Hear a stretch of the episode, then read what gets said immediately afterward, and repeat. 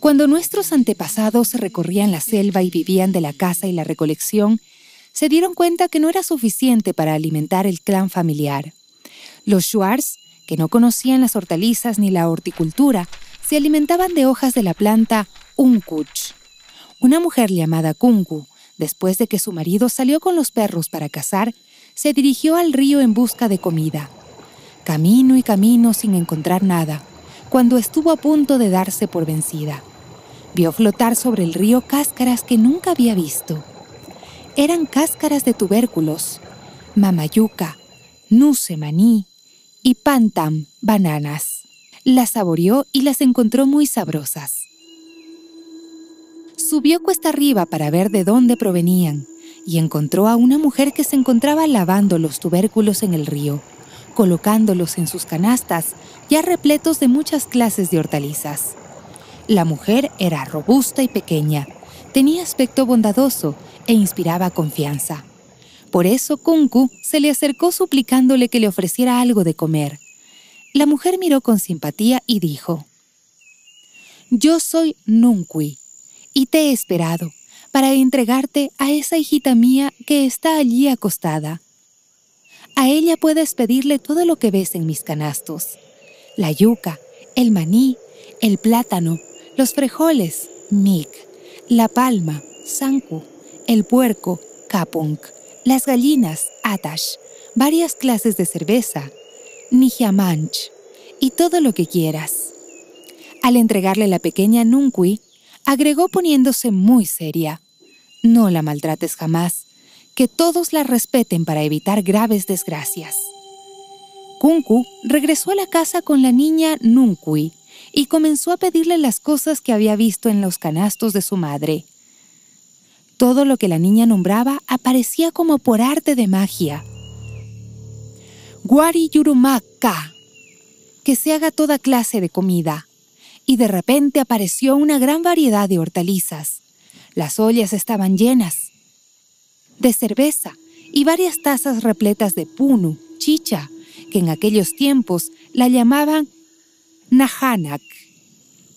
Apenas regresó el marido decepcionado por no haber cazado ningún animal, la mujer contenta se aproximó y le sirvió una taza de chicha, que el hombre tragó con gran avidez.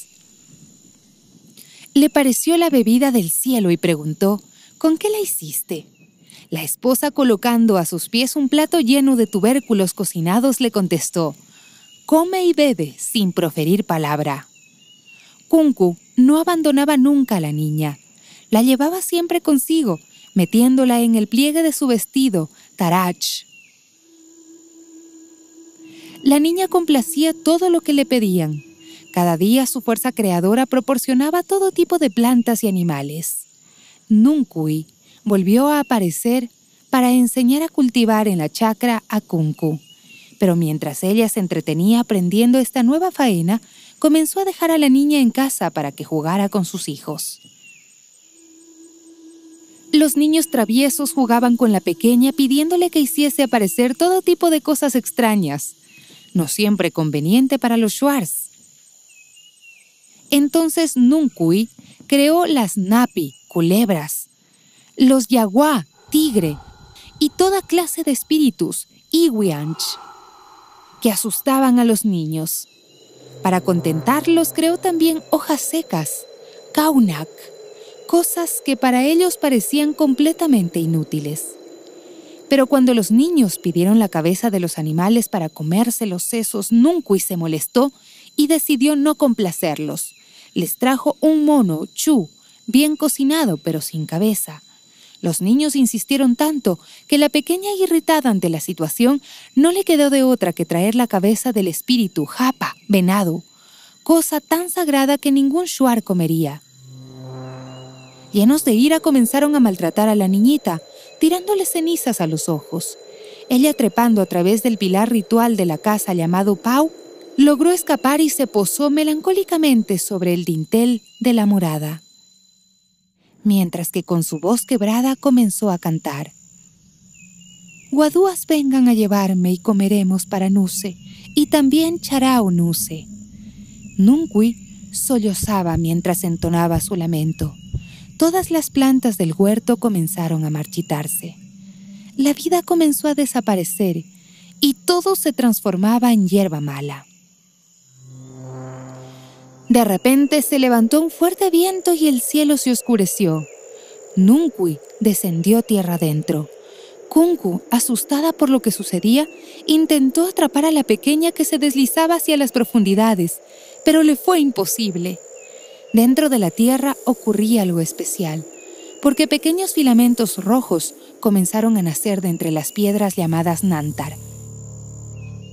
Era algo inexplicable, que tenían la apariencia de una especie de materia extraña y vida propia. Kunku comenzó a cantar plegarias a Net, que había aprendido de Nunkwi, y al escuchar estos cantos sagrados, los Nantar con su fuerza vital dijeron, Chiquia, Tuca, Piña. Entonces brotaron plantas parecidas a los flores anturios. Kunku, desesperada, fue en búsqueda de Nunkwi. Le suplicó que le devolviera la hija, pero ella estaba resentida y le dijo, por haber maltratado a mi hija, desde ahora sembrarás con mucha fatiga y cosecharás pocas cosas. Luego, movida por la compasión, le entregó unas pocas semillas de yuca, camote y banano para que continuara el trabajo en la huerta. Kunku sembró esas semillas y cantaba todos los días el anet sagrado, para que sus plantas no dejasen de crecer y de portar el sustento para todos los shuars.